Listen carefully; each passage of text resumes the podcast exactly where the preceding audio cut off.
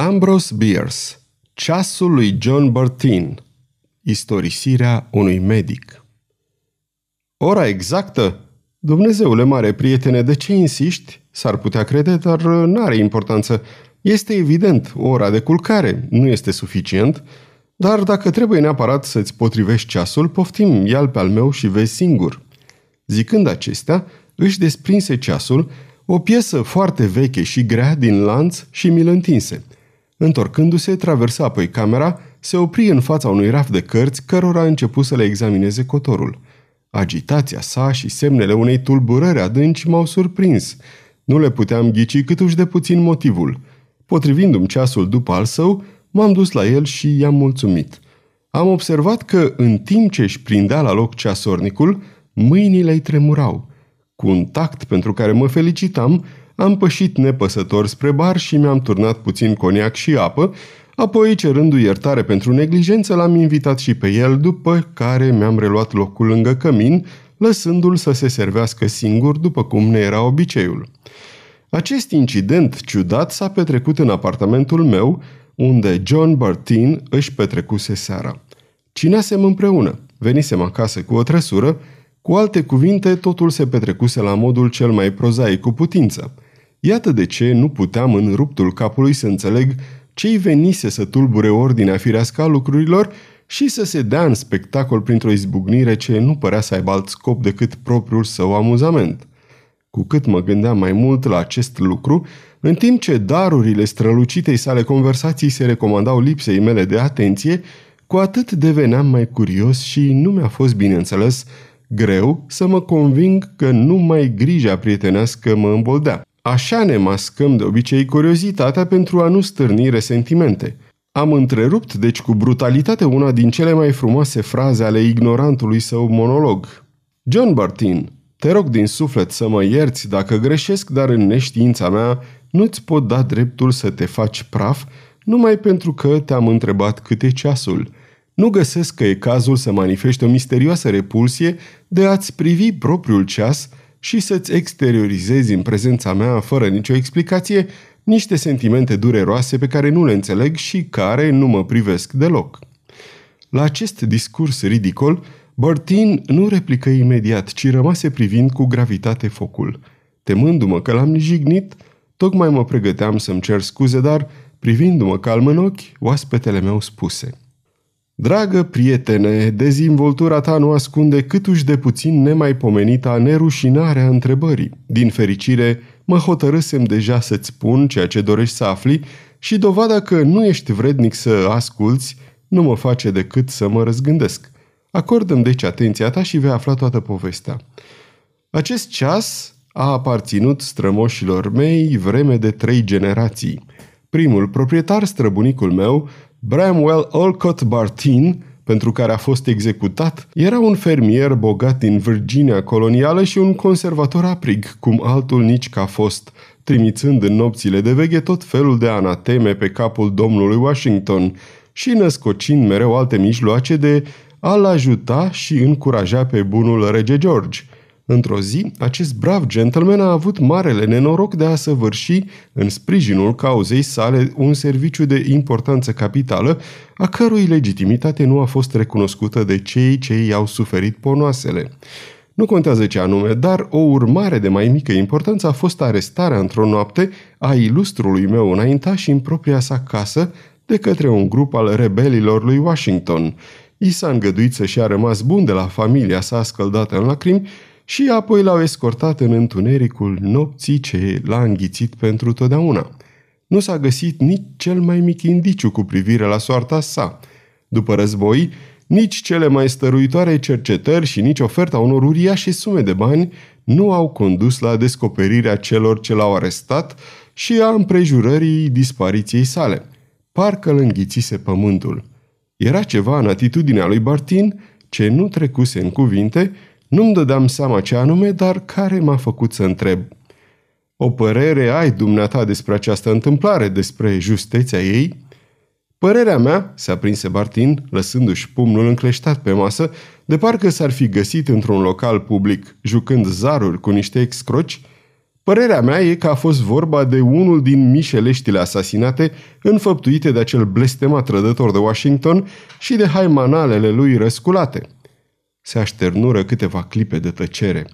Am așteptat ca Bartin să se liniștească și apoi l-am întrebat. Asta a fost tot? Nu, a mai fost ceva. La câteva săptămâni după arestarea străbunicului meu, i-au găsit ceasul în fața intrării principale a locuinței sale. Era înfășurat într-o bucată de hârtie pe care era scris numele lui Rupert Bartin, unicul fiu și bunicul meu. Acel ceas îl port eu acum. Bartin făcu o pauză. Ochii săi negri, de obicei atât de vii și neliniștiți, erau ațintiți asupra grătarului și în fiecare pâlpâia o luminiță roșiatică, reflectată de cărbuni încinși.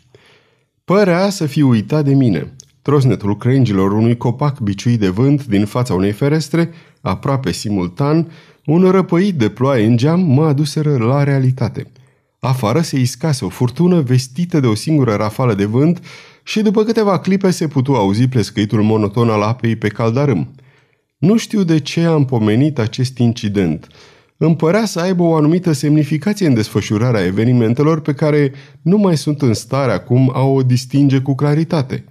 În orice caz, buciumul naturii adăugase o notă gravă, dacă nu chiar solemnă. Bartin reluă. Am un sentiment ciudat față de acest ceas, un fel de afecțiune.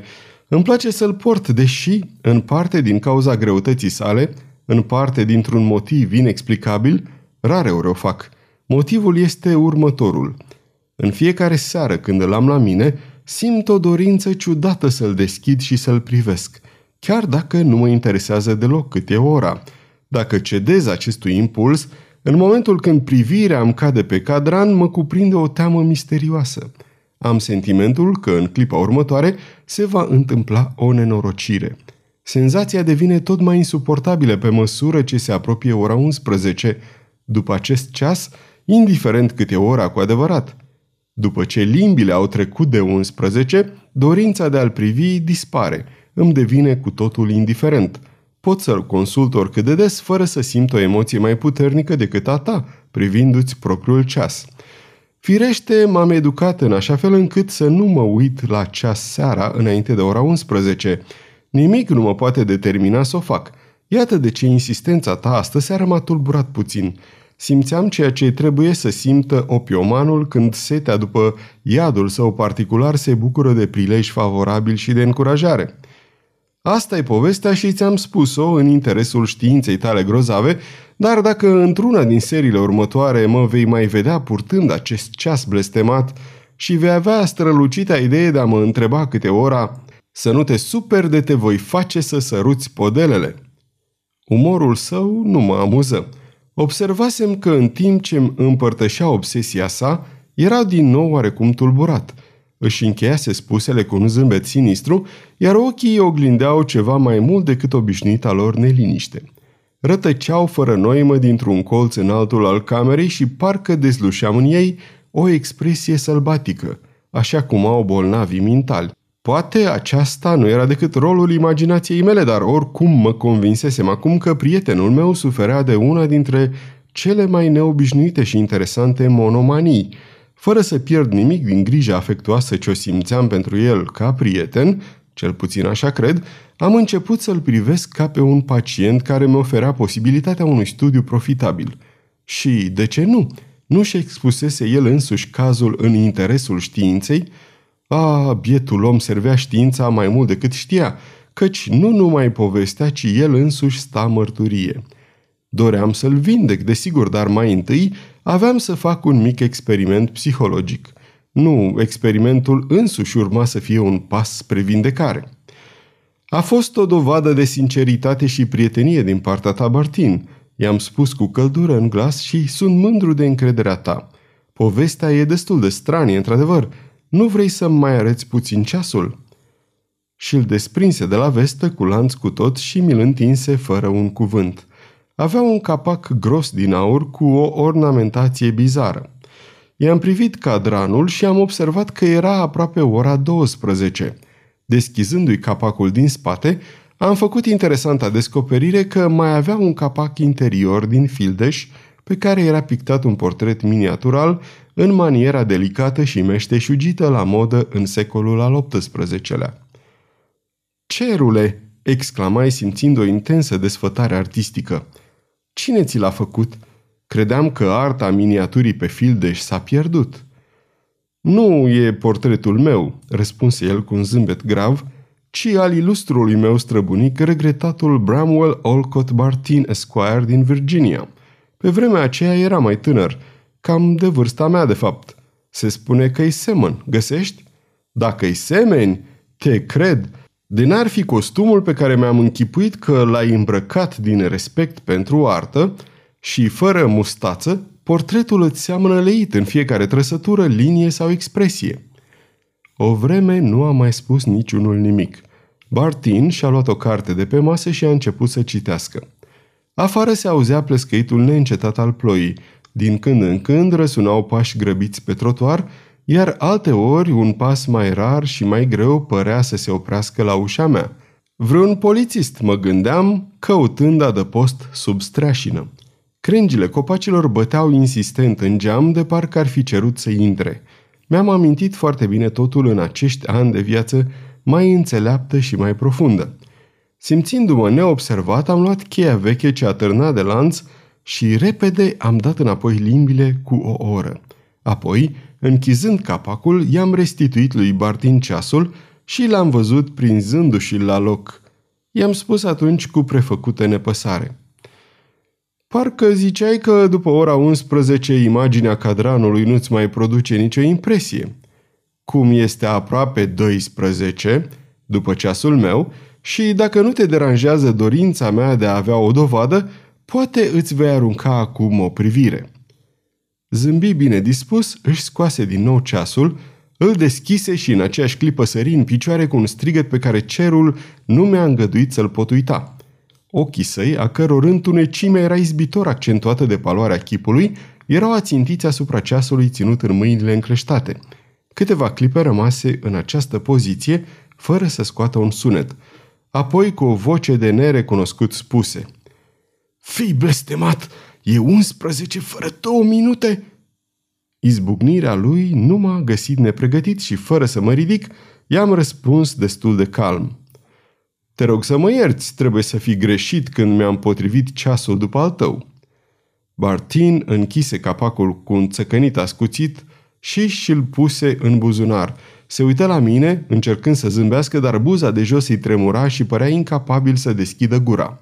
Mâinile îi tremurau și ele, iar el și le încleștă, ascunzându-le în buzunarul sacoului. Spiritul său curajos se străduia din răsputeri să supună trupul nevolnic – Efortul era prea mare. Începu să se clatine într-o parte și în alta, de parcă ar fi fost cuprins de amețeală și, mai înainte ca eu să sar de pe scaun pentru a-l sprijini, genunchii cedară și se prăbuși greoi cu fața înainte. Am încercat să-l ajut să se ridice, dar John Bartin nu se va mai ridica în vecii vecilor. Autopsia nu aduse niciun indiciu. Toate organele erau perfect sănătoase. În schimb, când cadavrul fu pregătit pentru un humare, observară că pe grumază apăruse un cerc subțire, întunecat. Cel puțin așa m-au asigurat diverse persoane care erau de față, dar eu unul nu pot spune dacă într-adevăr așa a fost. După cum nici nu pot impune limite legii eredității. De unde să știu eu că în lumea spiritului un sentiment sau o emoție nu pot supraviețui inimii ce le-a adăpostit, căutând lăcași într-o viață înrudită după mult timp. Sigur, dacă ar fi să emit o ipoteză, în cazul lui Bramwell Olcott Bartin, aș spune că probabil a fost pânzurat la ora 11 noaptea și că i-au dat răgaz câteva ore să se pregătească pentru acest eveniment. Cât despre John Bartin, prietenul meu, pacientul meu timp de 5 minute și, cerul să mă ierte, victima mea într-o eternitate, nu mai am nimic de spus. A fost înmormântat și, odată cu el, și ceasul. De asta m-am îngrijit personal. Fie ca Domnul să odihnească sufletul în ceruri, ca și pe al înaintașului său virginian, dacă, într-adevăr, sunt două suflete. Sfârșit. Aceasta este o înregistrare Cărțiaudio.eu. Această înregistrare este citită cu respectarea legislației în vigoare pentru site-ul www.cărțiaudio.eu. Copierea, repostarea, modificarea, multiplicarea, vânzarea, închirierea sau difuzarea acestei înregistrări fără acordul scris al Cărțiaudio.eu constituie infracțiune și se pedepsește conform legislației în vigoare. Pentru noutăți, vă invităm să vizitați site-ul nostru www.cărțiaudio.eu sau aplicația noastră responsivă pentru dispozitive mobile la adresa abonat.cărțiaudio.eu. Dacă vă place să ascultați cât mai multe cărți gratuite citite de mine, Valentin, sau de naratorii noștri voluntari, Vă invit să ne susțineți dând share pe conturile dumneavoastră de social media cărților noastre, dându-ne un like și, nu în ultimul rând, abonându-vă la canalele noastre de YouTube. Toate înregistrările Cărțiaudio.eu sunt din domeniul public și anume au trecut mai mult de 70 de ani de la moartea autorului și astfel opera a trecut în domeniul public. Nu se mai plătesc drepturi de autor pentru înregistrarea acestor opere. Puteți să îi susțineți prin donații pe naratorii noștri voluntari – dacă aveți o voce frumoasă, puteți deveni la rândul dumneavoastră narator voluntar în cadrul proiectului nostru. În anumite condiții, puteți chiar câștiga bani citind opere în cadrul site-ului nostru. Vă mulțumesc și vă doresc audiție plăcută în continuare!